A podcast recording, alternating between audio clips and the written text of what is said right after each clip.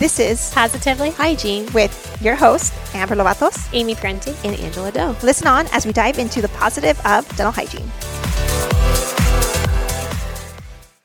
We're going to talk today about getting raises, which I've never asked for a raise.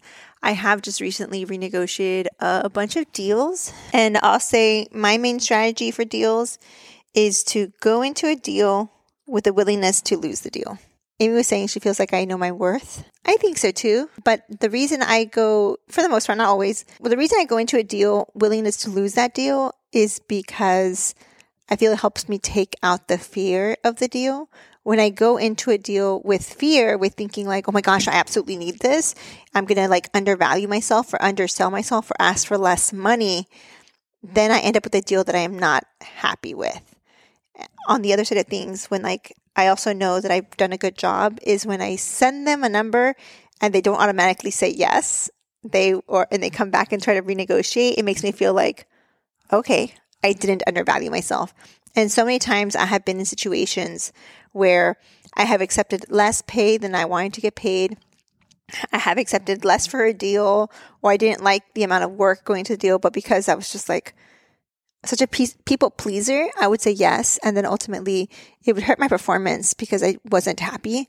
I think the same thing kind of relates in dentistry and clinical hygiene. Yeah, I like going in with that mindset because it does limit yourself in different ways. So I think it, that having that mindset definitely like frees frees you um, and i'm going through it now with some things and so it's it's not easy to have that mindset for sure i feel like it's a learned learned tactic to do. Hopefully, I'll be a pro at it like you in the meantime. I don't know that I'm a pro, but I think it's an important thing, and this this episode is going to be very important because for those who are practicing clinical and see themselves practicing clinical for the foreseeable future, the hygiene rate of hourly pay has drastically changed in the past five years. I think more so than any other time frame. I don't know if it was just COVID, and now there's just you know, a sh- like a few, like a shorter, a shortage of hygienists. But I know I can tell you, I don't want to disclose what I get paid now. But when I had started, my first job was $37 an hour in 2018. Now that was in Connecticut. So, of course, different locations. When I came down here originally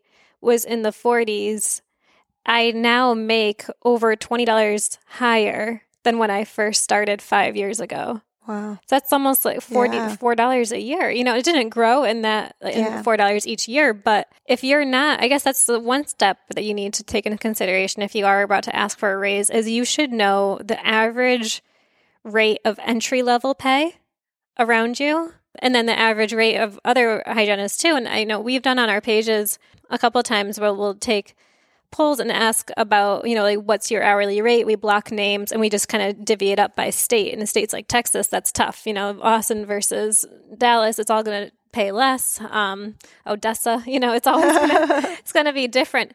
But um, it's important to know what others are getting paid around you because something that was actually heartbreaking for me doing this poll, I was able to see a hygienist that was a previous coworker of mine in Connecticut who is eh, about to retire. Her daughters are both in college. She's reaching the end of her career making less than new grads in that same state.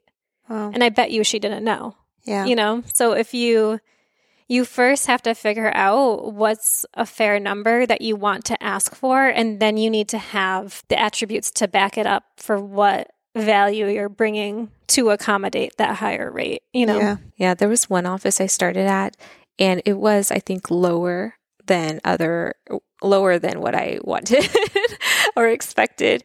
And they like printed up proof. They printed up lots of documents like no this is the average rate in your area. But like you said it could be a wide range. But of course they wanted to match like the lowest. And it was really really hard. I mean i i took the job. I took the job for different reasons. And i ended up getting like frequent raises you know? So like soon i was like surpassed what i wanted to start with. So that's something to consider when you're starting a job. Like, when are my raises? When are my reviews going to be? Um, when am I going to be evaluated? Because I know people that haven't had it in years, and I feel like at least what I'm used to, and I feel like that's the norm, um, that it should be yearly. Um, and then how much is that raise? And maybe they don't give you a raise, but maybe they add on benefits that would like equate to being a dollar or two more. I'll say that's kind of for when I taught at dental school. I got paid lower amount, but I got benefits like insurance and retirement and all these things. And I couldn't like necessarily negotiate my pay, but I was able to negotiate for an extra day. Like instead of being four days a week, I wanted to be five days a week. And I was able to negotiate for that one year, which really worked out because then the following year, if I wasn't full time, I wouldn't have qualified for the student loan forgiveness program. Mm. Oh, wow. Mm-hmm. Yeah. There are different things that you could negotiate for. I think that's what I learned for you from you. The flexibility of negotiating, whether in clinical or outside of clinical, like be creative. Nothing is off the table. Nothing is taboo. Um, present it. At least the only thing they can do is say no, but at least you can have that discussion and see if it's even an option. And I think that's a luxury of dentistry that doesn't exist in medicine because in medicine, you're working for a corporate hospital. It's you know, these are PTO two days off or, or, two weeks off per year. These are our blackout dates, like take it or leave it. Dentistry, it's a smaller family. So there's going to be, I know my first job, they had asked me if I plan on taking the medical benefits. And I was like, no, I'm on my husband's insurance plan. And they said, okay, we'll give you a dollar more per hour then. That's so nice. Yeah. But then, um, give me two. No, I'm just kidding. I don't know. I was like, okay, it's a dollar. Like, I don't know. But then that was kind of interesting because that was the first time I ever worked at a job that could just do that. Because everything else, I mean, I worked for like Abercrombie and Fitch for eight years. You know, like they didn't care if I was using their medical or not. so like that was pretty cool just to see that uniqueness of dentistry play out that way. My best friend from Connecticut, Lindsay, too, from hygiene school, she was um, just she went to a new office recently. I think about a year ago, and one of the things she negotiated um, she has a lot to offer. She's a hygienist, also a myofunctional therapist. Mm, nice. And she um, went on to a different office and she negotiated that into her package. She said, I want th- or three or four weeks off per year paid. Wow. And yeah. they gave it to her. Okay. Yeah. Okay. Yeah, that's another thing to be creative because some hygienists I've been hearing like they don't get that much paid time off or it has to be at the discretion of when the dentist has time off, which I, I'm not for that at all. Um, or other benefits, maybe paying for your CEs or paying for your dues um, yeah. um, or scrubs or something, you know? There's different things you can mix and match with if it's not going to be the dollar, although we like the dollar. this is a good valid points. I don't necessarily do that. I do that in social media though. I yeah. do that I do that with okay, you want to pay me X amount, but maybe I want $1500 and they want me to do a post and three stories and I will come back with how about we do one post and a story. Right. Mm-hmm. Um, try to negotiate like that way instead and be like, no, this doesn't work for me. Like figuring out, or maybe I wanted like $2,000 or something. I don't know. Like we try and negotiate maybe not the amount, but the but the deliverables for that amount. What are you asking of me for that? I know some people when they're asking for raises or taking on jobs, they'll say like, "Hey, for every fluoride that I sell, I get X amount of money." So, okay, you can't guarantee you can't guarantee to pay me certain amount per hour, but you can you can do a certain amount. Okay, do that amount, and then you yourself are then responsible for selling that fluoride or that oral cancer screening or whatever it is, that occlusal guard, and then you get extra money that way. And I know some people who have asked for raises, um, they go in with like their production numbers. Yeah. Yeah. And you have the right to see those. I've also heard stories where they're like, oh, well, the doctor won't let me see my production numbers. No, you're allowed to see them. And then from there, if your production has, so start tracking it. If you haven't already, start tracking it, start tracking it. Um, so that w- you can print it out as long as you leave it at work because if there's personal information you don't want to take it out yeah. of work um, but start tracking it so that way you have physical proof that hey i'm producing a fourth more a third half more you know i deserve this raise yeah. pretty much if you have to justify at least you have something to stand behind we talked about this in another episode but if you're if you speak spanish or speak another language and you find that they're pulling you from your patient to go and interpret then bring that data, like keep track of, okay, this many times this last month, I was taken from my patient to go and interpret for the phone or interpret for the doctor or for the other hygienist. You know, I was able to sell this many plans to this many people, uh, who were Spanish speakers specifically because you spoke their languages and bringing those, those dollar amounts in and proving, hey, this is not you know, just me having a skill that I use with my patient, but this is another role that I am bringing to the office that is taking from my additional duties that I am doing, but taking away from my clinical time with my patients. A book recommendation that I think everybody should read or listen to, the audiobook is really good, is called We Should All Be Millionaires. It yes. is fantastic, fantastic book, uh, specifically for women. But you, I mean, I'm sure if you're a man, you can you can listen to it and get some snippets from it too. I love the mindset of money that she has um, and how she deals with business dealings um, and getting out of kind of like our mentality. Sometimes we have this fear of, oh, I am I worth more? Is it bad to make money? I think maybe you we I come from a you know a background where I grew up pretty poor. And sometimes you feel kind of guilty, like to have money, you know? You're, you know, getting into that mindset. And then I feel like the also, the book sort of tells you why we've been in this mindset and why we're feeling guilty. It wasn't that long ago. I remember listening to it, and it wasn't that long ago that women could start making their own money and having lots of values, uh, you know, working up their way in the ladder. And so it's like, man, this is still pretty fresh and we're having to make the way for our children now you know yeah. so that they can help i mean we have boys but so they can have a voice and feel you know and feel they have worth and know it's okay to ask for your value yeah i think we have maybe this um sometimes we have trauma we carry with us and we don't even realize it my dad grew up really really poor and he said he knows what it is to be hungry um, and because of that, he's always wanting to one eat. And so that has a impact on like his health, obviously. There's a this psychological like impact to like why he's overweight, um, why he overindulges, because in his mind, like there's this scarcity mindset of food related back to knowing, knowing what it is to be hungry. But he always says that he always wants to buy food for people or feed people because he feels like everybody's kind of suffering that same way.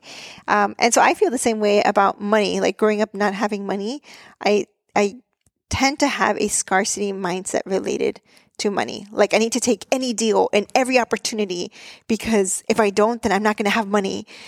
And that's not true. That is not true.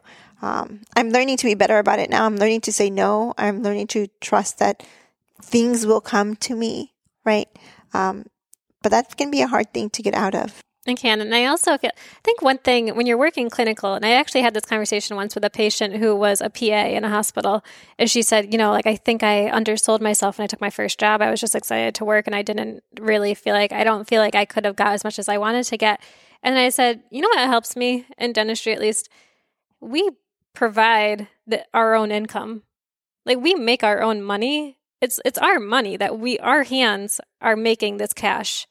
Producers. What we're asking we're for, yeah, so we're we're producers. So what we're asking for isn't money from a corporation. Hey, I'm a cashier. Nothing against cashiers, but hey, I'm a cashier. Can you pay me this much to to do something AI can do? You know, this is you are asking and fighting and, and advocating for how much of your own money you want to keep. Yeah. That's the yeah. way, that's the mentality I go into it looking because I am producing, you know, say $130 an hour. Okay. There's formulas out there that say a hygienist should take home a third of what she produces hourly. Yeah. And I think I agreed. I always agreed with that statement. And I always, you know, okay, that makes sense. So it, the idea is a third of it goes to the hygienist, a third of it goes to covering supplies, maintenance, things like that, and a third of it goes to the practice to cover marketing and you know new instrument, you know, or you know covering PTO, you know, things like that, benefits. So it all makes sense. You know, you can't take 100% of what you're producing, of course, you know, that makes no sense. But I liked this mentality until years went on and I started to realize the reimbursement rate for prophies is not going up. No. So then how are we expected to it's still hard. yeah. you know, to plateau? That's not our that's not fair to us. We're not the ones we don't have any leverage in reaching out to the insurance company fighting for our rates to go up, you know? And we're not the ones negotiating these contracts. So then why should our hourly rate rest on that? You know, so then there's this book out there, Million Dollar Dentistry. You can you can research. I think it's a short book. I only read the hygiene chapter. Um, that the doctor that I work with had asked me to read it because he really everything I'm about to say. He it was views that we share. Um, and he was one telling me hygienists bring so much value to a practice aside from the hourly production. And he was the one we, we talked about insurance like reimbursement rates and how it's not fair. And eventually he wants to go fee for service where, you know, people buy a membership fee. Insurance is cut out of the picture completely. Um, he wants to drop all insurances just because not only are they out there trying to only pay $40 for a prophy, they're cutting those fees as years go on. Yeah. They're trying to shave off dollars every year. So eventually we'll be no different than the hospitals. What's interesting is that for medicine, those fees go up, but for dentistry, those fees haven't changed since they placed those the those codes into place. Like the percentages right? of like, oh, we're 100% prevention, 80%, you know, crown or 50% crown. Like yeah. those things haven't changed in the decades that those, those, those things were created, which is crazy right? That's Which is ridiculous. Yeah. So we can't allow our. So that's why that's when I started to steer clear of the. You should be. You know, you should get a third of your hourly income because I, I say no. We have so much more value, and this is how the doctor I work with, um, and the million dollar dentistry author feel, is that a hygienist has such a rapport with her or his patients, and if there's treatment that's recommended, the hygienist taking an intraoral photograph of the treatment and being able to speak with the patient saying why this is important and why they need it. If that patient goes on to book that treatment, a lot of times it's because of the hygienist. So, no, the hygienist isn't the one producing that thousands yeah. of dollars implant, but the wheels start moving yeah. from that hygienist. That's the value that they brought. So, I know his philosophy is that hygienists should receive 1% of the treatment that the oh. dentist is doing so that there's that incentive to back the pre-diagnosed treatment on a treatment plan. I like that. Yeah, which is cool. That's a new thought that I've heard. Yeah. Yeah. yeah. But that's the so we don't do that I I do feel I am well compensated for my value in the practice that I'm in. Um but it's because of it's beyond flicking and scaling and polishing. You know, yeah. it goes so much farther beyond that. And hygienists are the ones that patients will like to go see. I've heard, you know, I've had patients leave practices to come to see me at a different practice. I've had patients say, like, if you ever, to, they've told the doctor I work with, if you ever lose her, I'm getting out of here. you know, like, don't you ever get rid of her? And he's like, she's not going anywhere.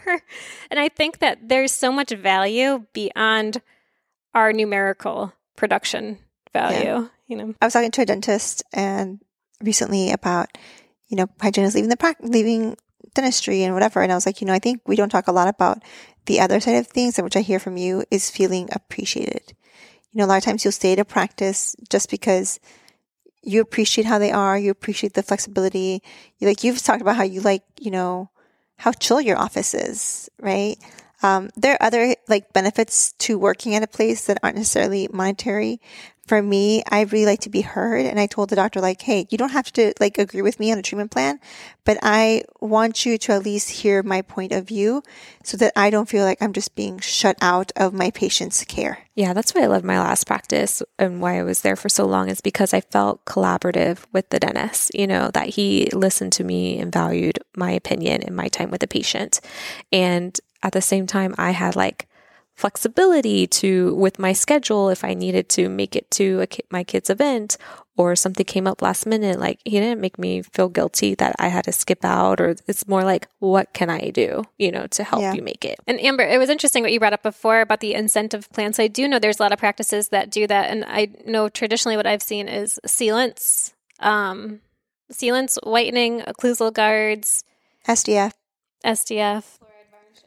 I've seen the oral cancer screening device, like when they use a device on that, just just the uh huh, an extra fee. Laser sometimes. Oh, I've laser heard. sometimes. Yeah. Oh, and on production, I've seen anywhere from three to five percent production from SRPs because I do think there's value mm. in that. If you're producing more yeah. for an hour, so if I go in to this nitty gritty SRP, I'd like to think that I'm getting paid more that hour than if I were doing yeah. like a simple prophy. You know, like I do think that there, I'd like to get paid for the work that I'm putting out there. My friend, she gets paid a certain amount per hour and then they have a certain like goal. If they reach that goal, they get a bonus past that goal. And is it the office goal or is that? I think they have individual goals and an office goal. Okay. I know we have a daily production goal. If we make it, we pick poker chips from oh. a bag. The oh. next day, yeah, it's really cool. So we pick poker chips and it's any like so there's all different dollar amounts. Um, i don't want to bring I don't want to give away his his secret. Um, but he so there's all different dollar amounts and you just you know you blindly pick. And then if you make goal two days in a row that next day we pick two times and he does it up to five times. Oh. so the cheapest chip in there i'll say is ten dollars. Okay. Um so it's coffee good, yeah so it's good substantial amounts you know? And it's so fun then, too it's what yeah, it brings it's so up. fun atmosphere you know, and morale. And we all celebrate each other too. Like if yeah. someone gets like one of the higher chips, you know, everyone's like, yeah.